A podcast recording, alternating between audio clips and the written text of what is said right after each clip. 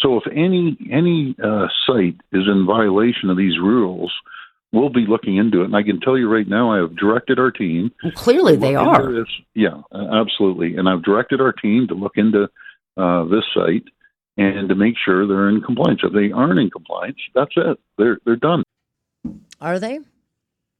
Not so sure about that, but uh, I'm Alex Pierson. Great to have you here with us. And that was back in July when the premier joined me on the show because he was so outraged over the killing of Karolina Huebner Makurat, who was shot and killed at one outside of one of the uh, safe site areas in Leslieville, and, and, and her family and that community were promised change. That you know that things would be better and we're now in October 5th, and community members who have been very open to this site, who were part of the, you know, we see the compassion.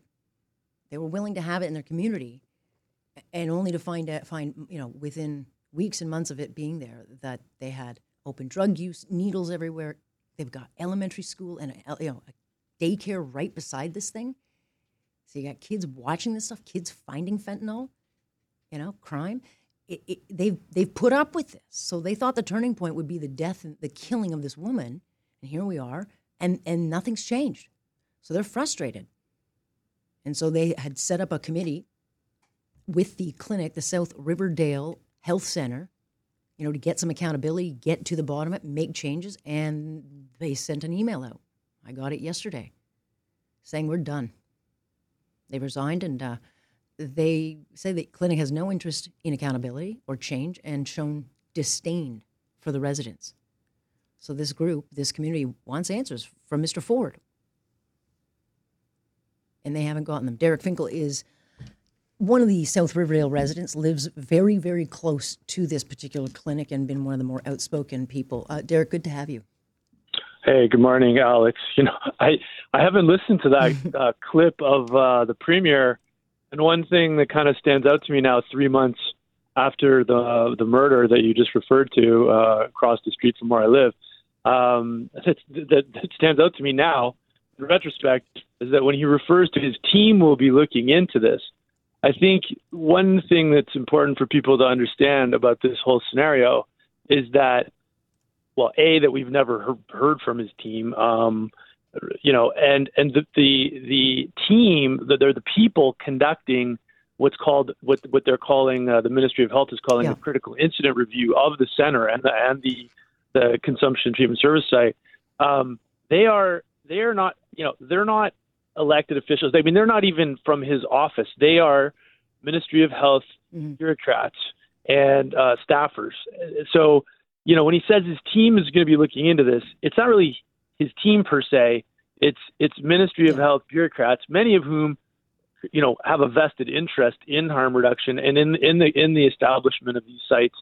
And so I guess it's just taking an extremely long time. Nobody from the Ministry of Health has communicated with even there's dozens of people in this neighborhood who've tried to communicate with the ministry and the min, minister herself, Sylvia Jones, and and you know, all we we don't even get auto replies. We just get silence.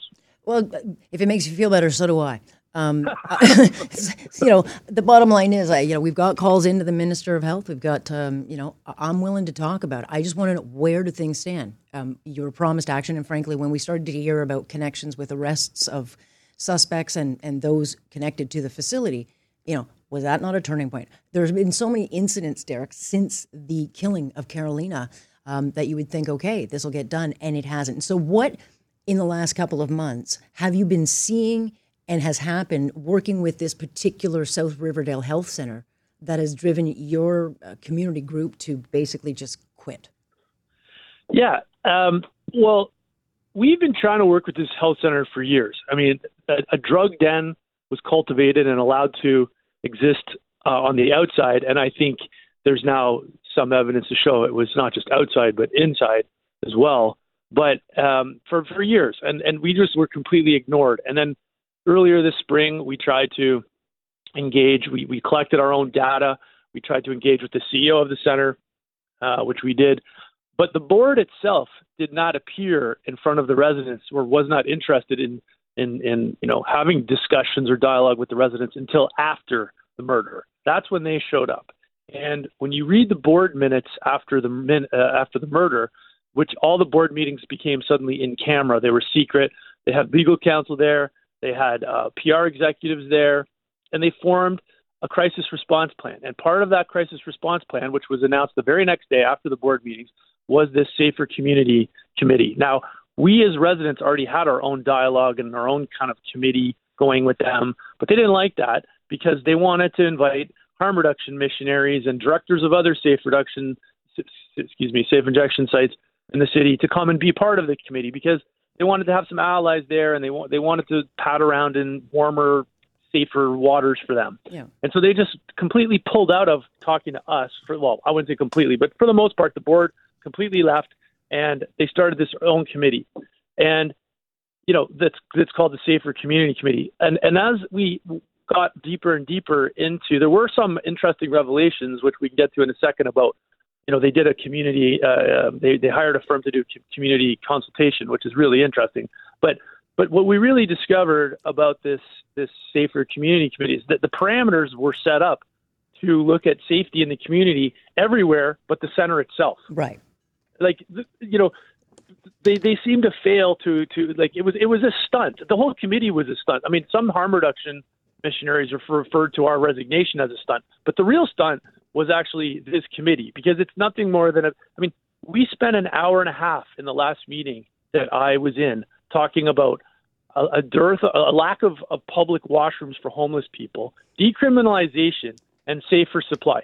None of which are things that have to do with the problems that existed outside that center, which was and none of the things we should be actually visiting uh, until and, and know, none, like of, none of which are things this committee are ever going to have any say in anyway.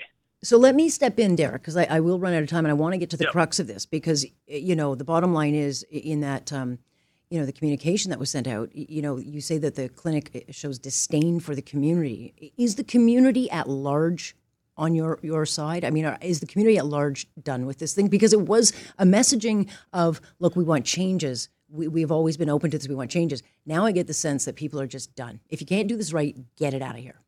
Yeah. Well, what's really interesting is that when we did our own um, neighborhood uh, uh, activity collection, uh, the harm reduction activists dismissed it as anecdotes. So, what's really interesting is that the center hired, and I wrote about this in the National Post uh, two weeks two weeks ago. The harm reduction, um, uh, the, the center rather, hired a community consultation firm called Public Progress. They went around and knocked on 200 doors. I think 30 local businesses within a tight, you know, radius of the center itself. And their report states that the vast majority, like almost everybody, wants it, wants it uh, either closed or moved. So their their own people, and that there's no trust. Like the trust factor is broken with the center, and and and and this committee has just made it worse. But but yeah, so so their own consultation, and we and when when when and when the committee, the woman who runs the committee, uh, presented you know uh, recommendations, this this finding by their own company was nowhere to be seen. Like the self-serving nature of the committee is is is is is, is really really right. remarkable. Yeah. So, what would your message be? Um, I've got like about 30 seconds left, but yep. you've got an opportunity to talk to the Premier and the Health Minister. What's your message to them? What's your direct line?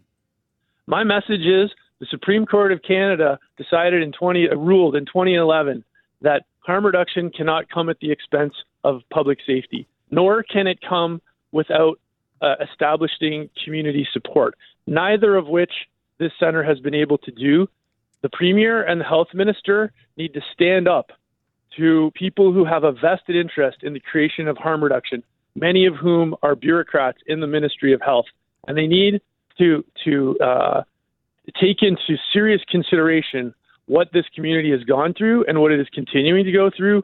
I mean, even how needles are distributed and handed out like candy cane, and there's no obligation for anyone to return them and a, and a public school half a block from the center is about to be gated and closed after school and during weekends because of the health and well-being of a few people who want to leave their needles everywhere and it's going to affect the health and well-being of hundreds of children who use that that space in this neighborhood that's what we're dealing with they need to stand up to those bureaucrats and they need to do what's right We'll keep talking about this until we get the action. Appreciate that very much, Derek. Thanks. Keep in touch. You're very welcome. Take care, Alex. That's Bye. Derek uh, Finkle. So there you go.